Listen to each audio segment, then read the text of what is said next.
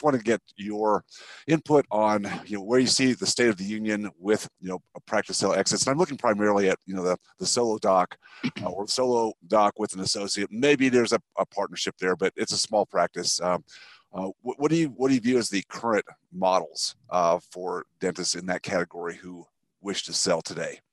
Well, I mean, I'm assuming you're assuming they're not selling fractional shares, but selling out, right? Selling out, correct. Okay. Well, I mean, there's really only two or three. I mean, you know, uh, are you talking about the legal uh, status of the sale, like an asset sale, uh, as opposed to a stock sale, or, or not so much. I'm, I'm, I'm really looking at um, you know who, who who the buyers are today. Yeah. Okay. Okay. Yeah. yeah. Okay. So uh, again, I mean, I think probably the most common sale is to another doctor.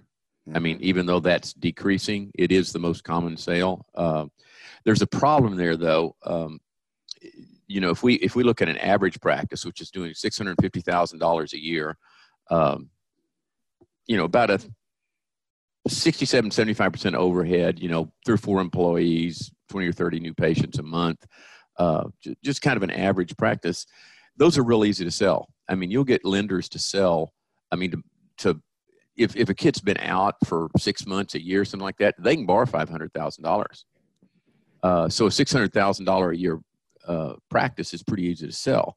The problem is uh, we're producing more and more, and so we limit the number of buyers from an individual sale. So that the, I mean, you know, you, if you're doing a million, that practice is probably going to sell pretty close to seven hundred fifty, eight hundred thousand dollars it gets harder to get banks to loan on that. And, and so, uh, again, you know, the individual is probably the number one, but number two is going to be either corporate or DSO buyers. So let, us yeah, so let's distinguish between uh, corporate and DSO uh, between those those those two groups. How much differentiation do you see there? Um, I, I, see very little. Okay. I mean, I, I, you know, DSO's been around since 1975. I mean, the the entity itself isn't isn't unique. Uh, in fact, we've probably called uh, like Heartland a national corporate, you know, entity, which strictly it's not. You know, so I think you know the the DSO is just a buzzword today, where uh, you know originally it was designed so a non-dentist could own a dental practice. Right. Uh, but it, it's changed because we have a lot of doctors that are are wanting to do DSO models, mm-hmm. and uh, truly, it it may not be the best model if you're going to sell the group of practices. It's much easier to sell or you know remove yourself from that entity in the form of just multiple corporations owning multiple practices, even though they operate much like a DSO or uh, a national deal. There are a lot of them out there that just have three or four offices and they do pretty well. Three or four offices that are that are geographically in, yeah. in prox- proximity. Probably, yeah, yeah. probably. I mean, you know the the problem's always going to be you know just getting employees and doctors and and you know that high turnover kind of thing so you're always dealing with that so um, yeah the proximity makes a big difference for uh, you know three to five practices so uh, define a little bit more who the who the corporate buyers are. Well, I mean, you know, if you look at the in the strictest sense of a corporation, where we're not, we don't have a management service agreement between an owner and the practice. It's a corporate practice. I'm seeing a lot of just entrepreneurs. I mean, in the most general term, uh, a doctor who's had a really good uh, run in a solo practice, uh, has multiple doctors, uh, profit margins are probably overhead models are probably less than 63%, something like that. Their overhead's about, you know, about that much. Uh, be great if it was lower, but that'll work with that. So they think, okay, they've got this bucket list mine and they, they're kind of bored with just doing the day-to-day stuff and they open that second practice. And, and they usually struggle mightily with that second practice. Right. I mean, the first practice was driven by the personality, charisma, and horsepower of that original doctor. Not as much by systems and protocols. And then they, they go into this second deal and they realize, okay, I've got to reconstruct my model so that I can be an absentee owner and, and have the same culture, but have also the same business model that will will continue to to work. Once they get past the second one, they can pretty well add as many as they want. How, how many how many do you see or do you think uh, don't make it past that second one? A uh, majority. Yeah. I mean, you know, if, if it's a bucket list for you, like I want to I want to write a book, I want to be a speaker, I want to have multiple doctors, I want to have multiple uh, offices. I mean, average is average because it's easy. I mean, if you show up and work and, you know, are semi engaged, you're going to be average. But those kind of practices that can duplicate their success because they're good, it's a whole new learning process. They think they can they can live off what they've done before. They have to change. And so there are very few doctors that do that. now, on the other side, the doctors that are buying these practices, I mean, uh, they're buying into this or selling their practices. I mean, the whole DSO corporate kind of deal really appeals to a doctor who's always felt that they just all they want to do is the dentistry. Right. You know, I, I don't want to deal with the crazy staff stuff. I don't want to deal with the crazy. I just want to do the dentistry, and that's a shame. So, not what it takes. Yeah, a, a, lot of a lot of uh, solo docs today are looking at try try to attempt to do models that they bring in uh, an associate uh, trial partner. You you you you had that you've, yep. you've showed people how to do that model for years and how to do it right and how many people do it do it incorrectly. Um, what what are some of the, the the I mean, there's a number of issues that can come into play that that don't make that work. But I think the biggest one, uh, and you can correct me or, or add to this, is that once again that that senior owner, that senior doctor, uh, is not prepared in many ways to even bring on that that associate. Um, right. And if that's even the case, then there's other issues that come into place. And uh, again, this is this is this is off the record and not going into anything I'm writing. But uh, you know, uh, our mutual friend Guy Nash and Mike, Mike, Mike, thank you so much. What a what a great great couple uh, Guy and Patty are. But you know, he's at he's in that position right now where he's he's sold a, portion of his practice. He's wanting to get to 50% with his current partner, uh, and then he's got to then uh, figure out how to replace himself with the other 50% because his current partner, of course, can't afford to buy out the whole practice. That's that's a problem. Right. So, so, so if someone has, so if someone's built a practice uh, of, of that size, uh, with uh, himself being the the driver, uh, probably out producing right. his current partner, uh, you know, two to one, um, and he wants to to exit. Uh, trying to put those pieces in a, in, in, in, in a place is is is difficult for most. Right. I mean, I, I, I still believe you could you could make more money selling fractional shares of your practice. The problem is surviving the leadership role and management role you'd have to take on to do that. And and so a, a lot of doctors will go, well, I want to just sell him a third and I'm going, I'll just sell him half, and then you only have to do this one more time, right? You know, or right. and, and so they don't realize how difficult it is to find two compatible people that that can produce, and and then the next sale that that no one ever thinks about is that if you did fractional sales, let's say you sold 50% of it, you're, you don't have to lose control. You, you will not lose control. Your your operating agreement will still make you managing partner if you want it, even if you just had three percent. But again, what happens is at the point that they decide to sell, if the other partner just looks cross-eyed at a potential buyer mm-hmm. and goes, "There's no way, there's not a hockey puck's chance that you're going to ever make it here. I'll make sure." Uh, it makes it difficult to sell it. So it's real. It's an imperative, almost an imperative that the existing partner has to find the next partner to buy him out. Yeah, no, that that, that totally makes sense there on the uh, with, with, with DSOs and providing a lot of liquidity to the larger practices, I mean that's that's been obviously a, a blessing and a curse to dentistry. Uh, you you exited um, that way with with Heartland, um, but you but you. Well, no, actually, I didn't. Okay. I exited by selling partnerships, and then two years later, my partners they sold Heartland. Okay. Because they saw the writing on the wall that no one could afford, right. you know, a million dollar a month practice. Right. So, so, so you had you had at that time three other, I believe, three other partners. I actually, uh, it was two others. uh, we at one time I did have three. Yeah. One of them is a horror story. I'll yeah yeah I, I, I, remember I remember I remember. Okay. Yeah. So so so for you for you when when you're going through that process and bringing on your partners um, was how how, how difficult was that for you? Did you have did you did you have some some uh, outside the one that was a horror story? Did you have some other uh, missteps along the way, or, or no. was it was it easier was it easier to find and recruit because of your location in McKinney? Yes. Okay, that's that's a big part of it, right? Yeah, I mean, I mean, I think a lot of doctors, uh, in you know, back at the time when when uh, you had these superstar deals that these, you know, people like Whitehall would would interview. Yeah. You most of those people, if you took them, took their practice away and put them in another state, in another location, they couldn't make it again. Mm-hmm.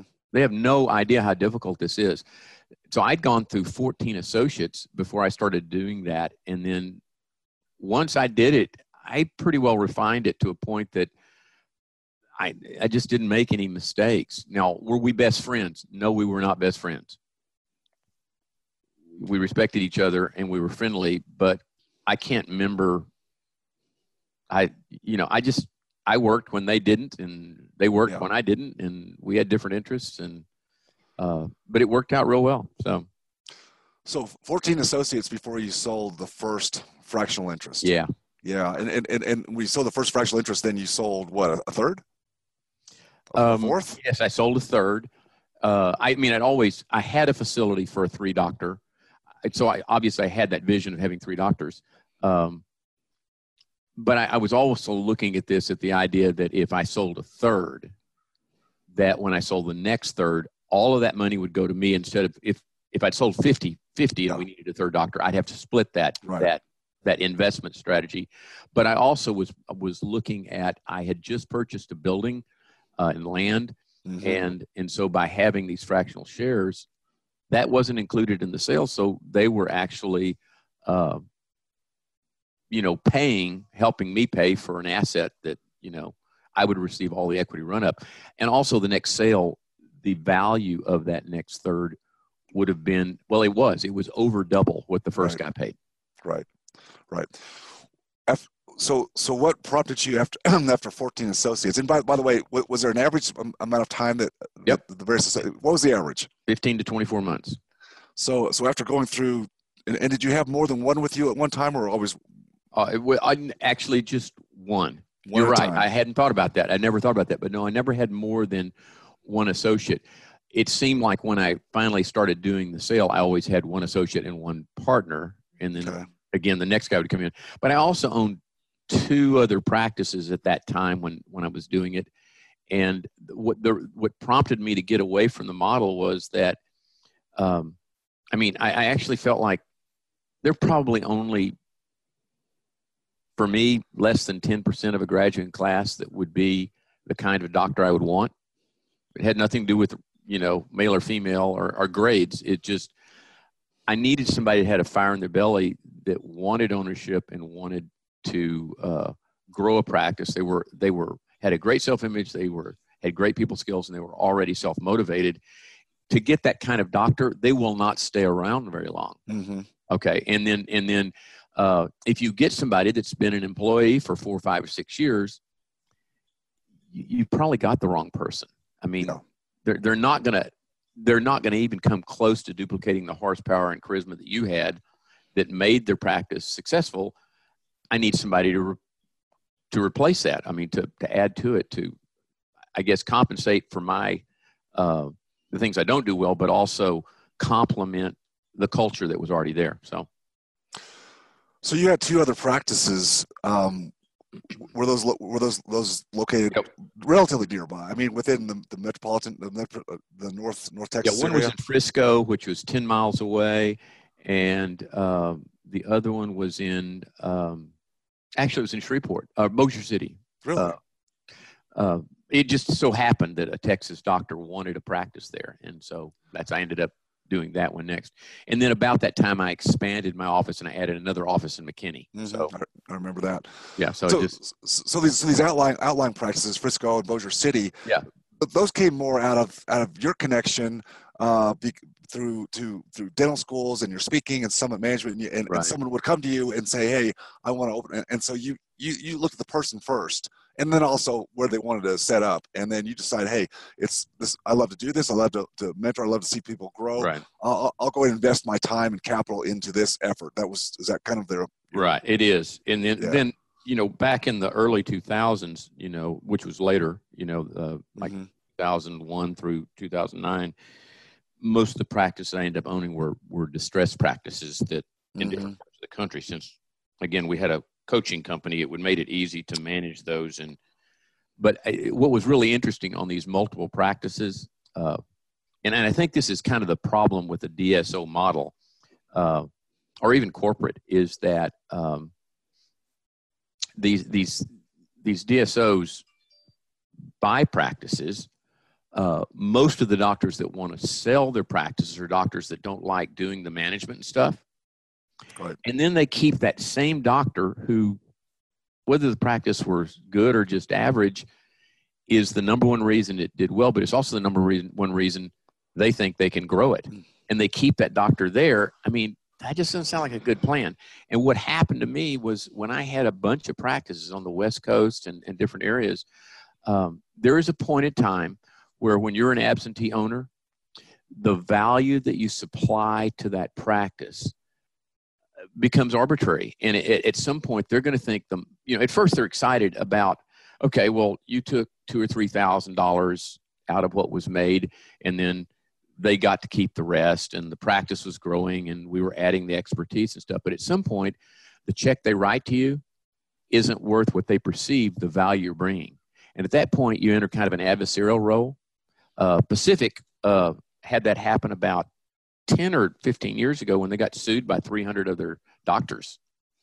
Their contracts weren't good enough, and they and Pacific lost. And so, again, that's a real weird situation. And uh, you think you got problems with one practice, uh, a bunch of them can get to be. So I ended up selling those practices um, after about 15 to 24 months. I mean, it was set up to do that, where they would buy it back they would get a good deal. I'd make three, four hundred percent on my investment, and I didn't have to worry about that. That, per- that perception, yeah. So okay, yeah, so I th- yeah, I think I, yeah. For a minute, I was, I was lost, but that now I get it. So so you help someone set up, and all that goodwill and everything you do on the front end, which which you and I would agree has a lot of value. Yeah. Uh, after after a little while, it looks like, well, wait, this guy's not here. I'm doing all the work. That right? Yeah, that, yeah. That, I mean, at some point in I mean, any absentee owner is going to face that, and so you have to be real proactive about setting up your contracts and mm-hmm. picking the right kind of doctor that can live with that. I was picking doctors that could have gone out on their own and made it. I just made it easier for them. That kind of doctor, they they're going to want to be the alpha. You know? So, yes. So you, yeah. So you set it up from the beginning to make it a relatively short short stick. Uh, now that's changed though. I mean, you know, we're really? talking 20 years ago and it's changed. I mean, currently we're having we passed the fifty percent mark. I mean, there are more females now than males mm-hmm. in middle school. I mean, I think it's fifty one percent. But but if you go back and track for the last fifteen years, only thirty two percent of the females are buying pra- owners are going to be owners in a dental practice, and only sixty seven percent of the males. And so that's really less than fifty percent of the graduate dental school are going to be owners. Now that's generational uh, it's economic, it's, you know, whatever it is, it means that for the first time, these DSOs, corporations, multiple doctor offices now have an un- unlimited supply of. And so that wasn't the case back when I was doing this. Back then, 95% of all the doctors that graduated were owners. Yeah. No, and they didn't wait real long to be owners. Right. That's right. And, and, so it's a whole different marketplace. And so I, I you know, since you're trying to make uh, a, a current deal, I think most doctors kind of have uh, a reference point. And so if you're talking to doctors that are over 55 years of age, their reference point was back at a time where 95% of the people were owners and that that was a great thing to do and have and be. And and that's changed. So you're going to find the pool of buyers to dimin- be diminishing. Uh, and I don't think I've already ever heard anybody talk about this either, but that diminishing pool of buyers, the ones that just want to work for corporate and have a good job with good benefits and not have to worry about some of these things, uh, is really fueled by corporations and DSOs uh, buying up practices, and the prices today are higher than they've Yes. ever been. Yes. I mean, it's you know, it's gotten higher and higher, but that's not going to last. That, okay, that was my, that was my next question. So let's could we talk a little bit about that? What, how long does this window last? I mean, no crystal ball, but but and and and and, and where, where you know what's what what's causing it to run out? When when, when the corporation's DSO is going to going to quit buying? Are they going to go to de novo? Or are we just going to saturate the marketplace? It- what it's what- already happened, and and so again, if you- if if you go back and look at at at uh, maybe, you know, the closer we can get to our model, the better. But what we need to remember is if it's been done before, then that timeline from, you know, seeing corporate practices, you know, it's not corporate practices or DSOs that are growing 20% a year. It's multiple doctor practices. And in multiple doctor practices, there are DSOs and, and corporate Okay. deals. But again, if you look at pharmacy, it took almost uh, 18 years for people like Eckerd's and CVS and stuff like that start going, why would we want to buy a mom and pop Mhm. business with no retail sales, crappy systems, and you know, we can just do our own big box stores. And, and Right. you know, that too. Vision was the same way. Medicine was the same way. I mean, hospitals used to be not for profit; they are all for profit now. So the the DSO, the the the image or the shadow of a DSO or a large corporation or, are hospitals. And if you don't have hospital privileges in that hospital, you can't do surgery or practice and stuff. So again, you've seen doctors pay drop 50% in the last 15 years. So uh, yeah, I don't think this is going to go on forever. I think probably there's a window, un- unless something drastically changes and you look at, you know, millennials, Gen X, uh, Zs. I mean, the, the trend is away from uh, that ownership and and staying uh, an employee for a great corporation. So I think that DSOs and corporations will always be around. I don't think the ones that are here today will be around forever. I mean, but yeah, I, th- I think probably 10 years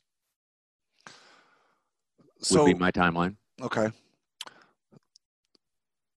So, You know, I keep pushing that out just where it does not going to matter a, a Right. when it comes to me, right?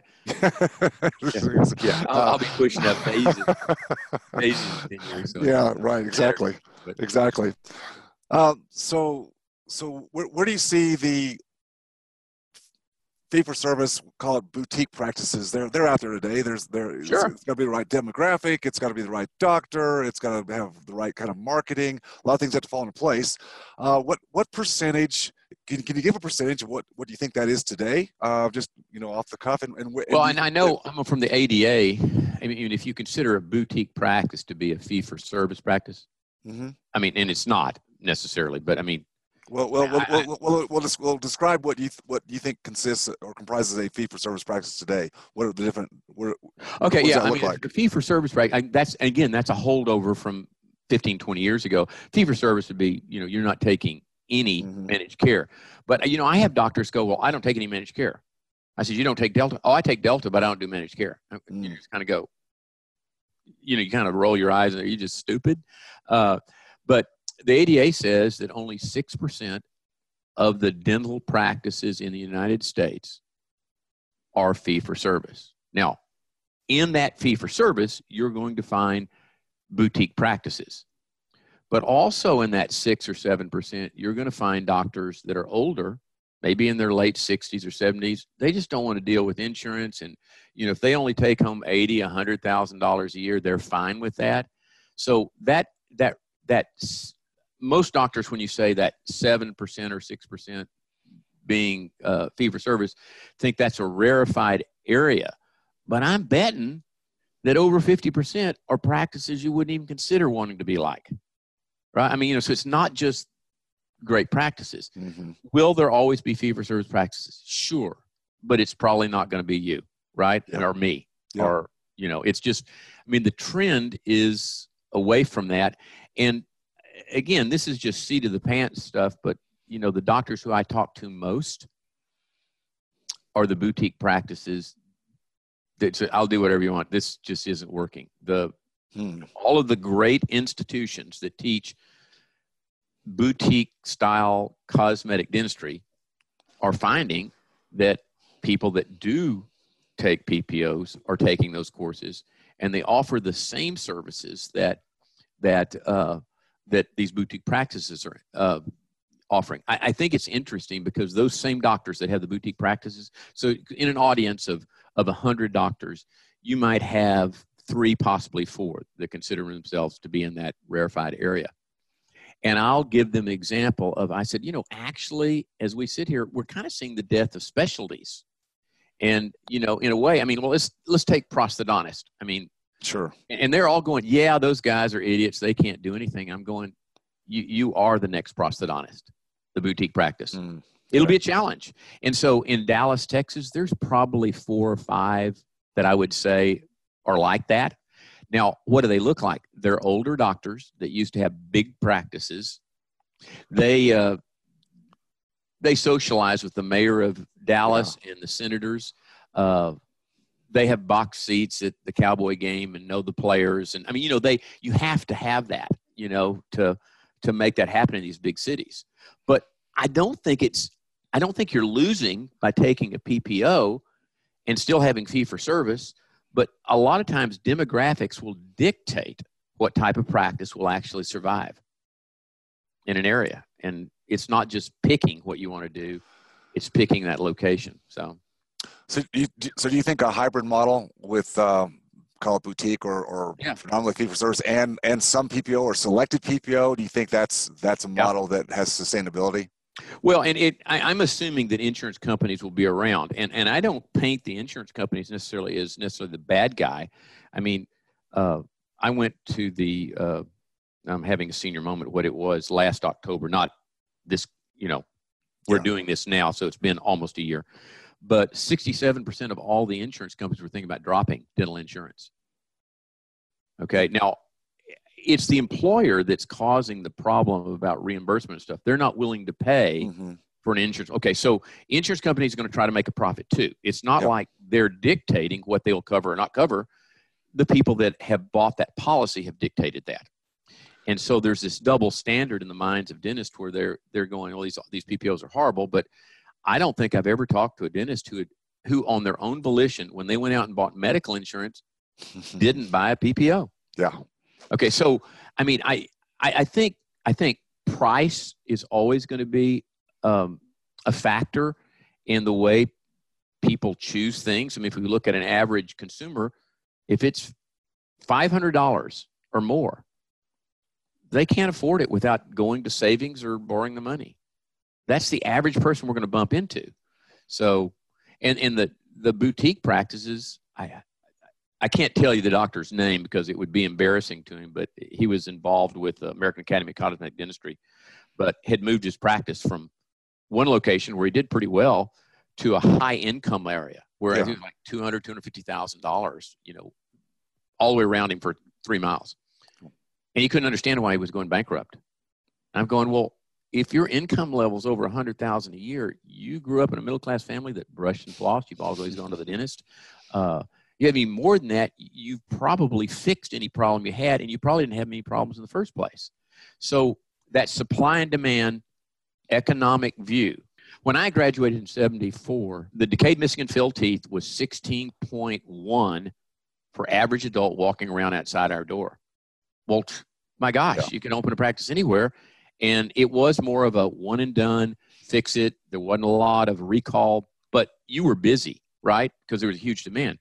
Now it's about 3.2 decayed missing and filled teeth in an average adult.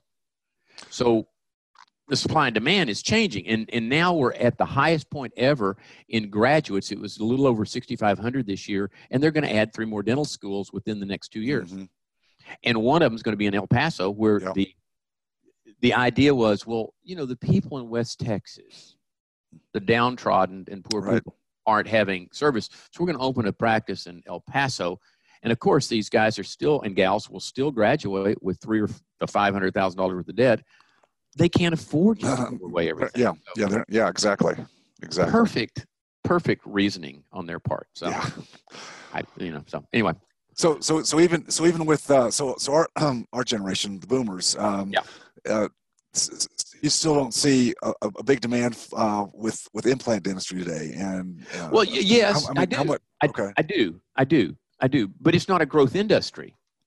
I mean, th- this is like uh, what was it? Fifteen years ostriches. You know, remember, so we're going to make all this money. It's going to be the meat yeah. of the and and the only people that made money were the people that had the ostriches first and talked some idiot into buying them. That's right. Okay. No, I no, I do think that that implants are a great service and and that you can do it. But if we look at the the demographics of dentists, you know, it used to be cosmetic dentistry was a huge pull, right. but now everybody does cosmetic dentistry. Okay, it used to be a, a, deal, a big pull. You know, if we did implants or you did this or did that. Now more and more people are doing it, so it'll have less impact on your practice. Um, but yeah, I think you know it, will continue to be a, a, motivating deal, but it's also going to be as common as doing a, a three surface filling. Technology has changed yeah. ortho, it's changed mm-hmm. endo, it's changed, and and so if there's fewer decayed, missing, and filling filled teeth, and baby boomers are dying off, then there's going to be less market for that. There'll always be a market for it, but it less. It won't be. You know there won't be 50 implant companies out there selling us products uh, so yeah i think everybody ought to be doing their own implants so so but. so mike mike if if if you uh, if you knew what you knew today about about uh, healthcare dentistry uh, the debt that the average uh, students coming out with today if you knew all that and you were you were 22 years old or in your in college uh, would you would you think twice about uh, going down the, the dental path today no, but I, I you know, you, you you set this up like the graduation date is the uh, fulfillment of all my dreams. And, and I don't remember ever hearing somebody walk across that stage, grab that diploma, and jump up and down and say, I can't wait to be average. I, you know, you talked about debt. I mean, yes, the, the average debt is huge. But I find students that get out with less than 100,000 and they went to the same school that charged 500,000 to get their education. They worked mm-hmm. the whole time they worked. I mean, you worked when you were in dental school. Oh, yeah. Yep, I worked.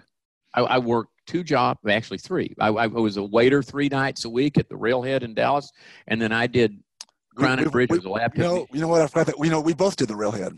Uh, just at oh, different, really? at different times.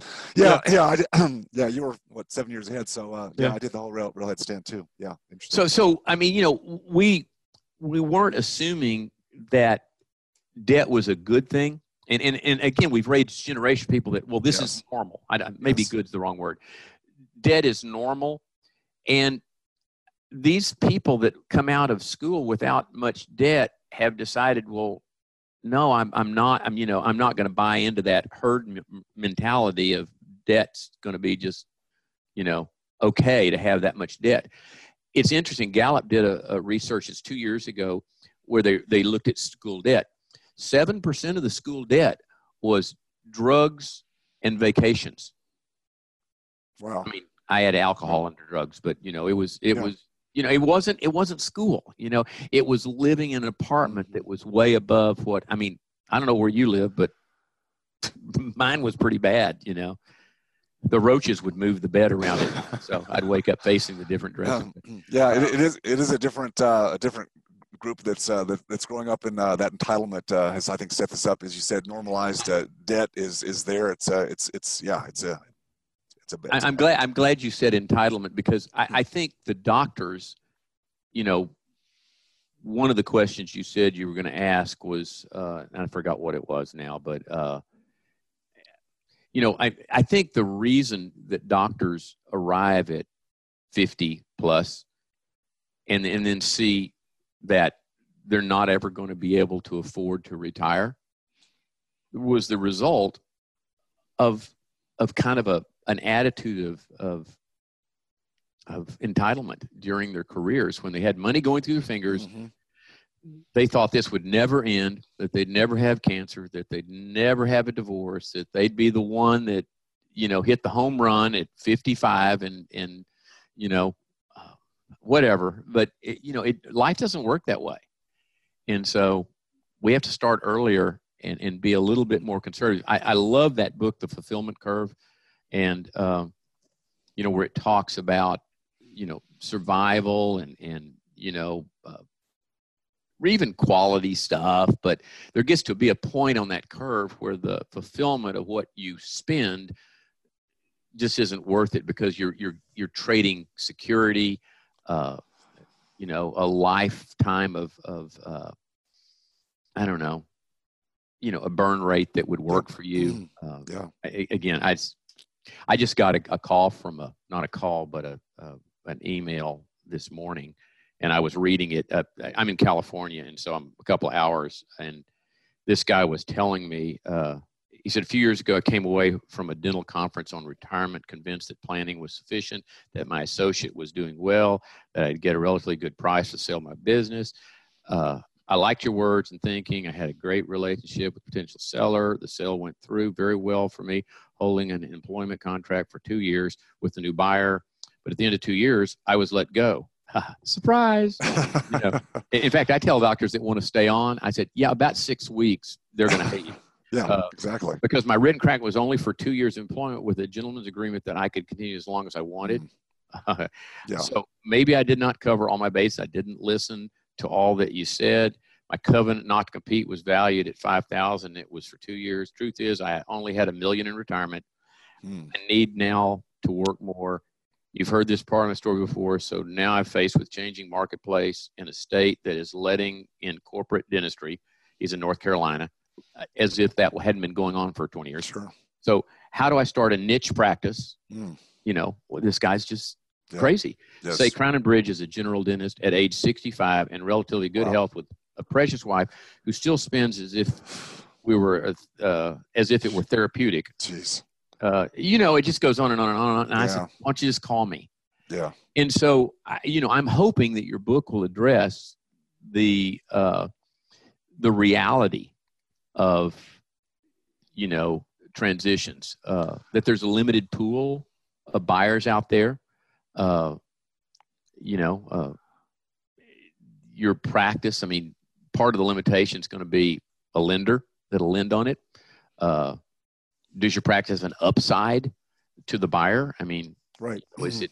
Can they make it better? Uh, is the price fair?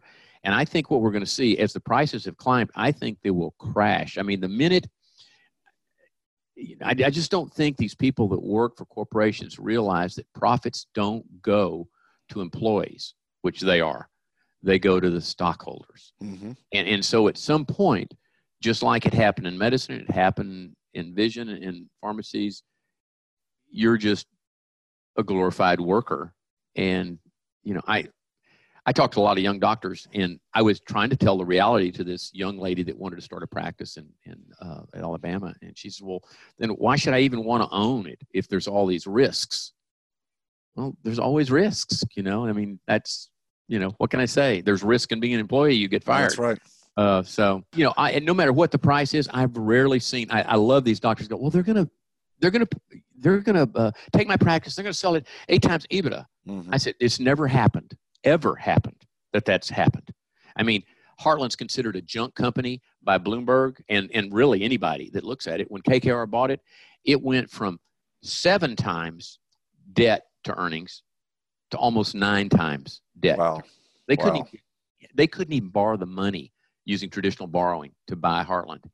When these big companies start losing their, you know, money funders and people that are interested in buying these things because they think it's a commodity and realize that they're not making the money that they had, that that Heartland, even though it's huge company, has never grown a practice. It's only grown through acquisitions and mergers, which is just false, you know, yep. credit on a, you know, it just on a spreadsheet that money will go away and then then it'll get really scary. Those prices for your practice will drop drastically. And that's why i liked the the deal of fractional sales is that i could ensure that i get top price. I was still there and engaged. I wasn't near the end of my career at all. So it was you know i was still producing more every time i added somebody so but yeah i think it's going to get a little scary and i feel sorry for these people i'm glad you're helping them i wish i'd found you 20 or 30 years ago because I did. I, you know, I did the thing that you said. You know, I, I saved enough money that it's a depletion strategy. Yep. I just went, okay, Yeah. I'll just make enough money. I never thought about cash flow. I just said, Sure. I mean, I don't need the cash flow if I have enough money. sure. You know, it's, it's like, but that's such a hard game to win. so hard, to, especially today. Yeah, And- very, very much hard, very hard, very But- hard. Well, hey, thanks, thanks so much for your Okay. time. I'm, uh, no, you're you're the you're the guy I turn to who who has uh, boots on the ground experience in in so many arenas. Uh, you've done it, uh, and then you've been over the over the shoulders of so many that you have uh, been involved.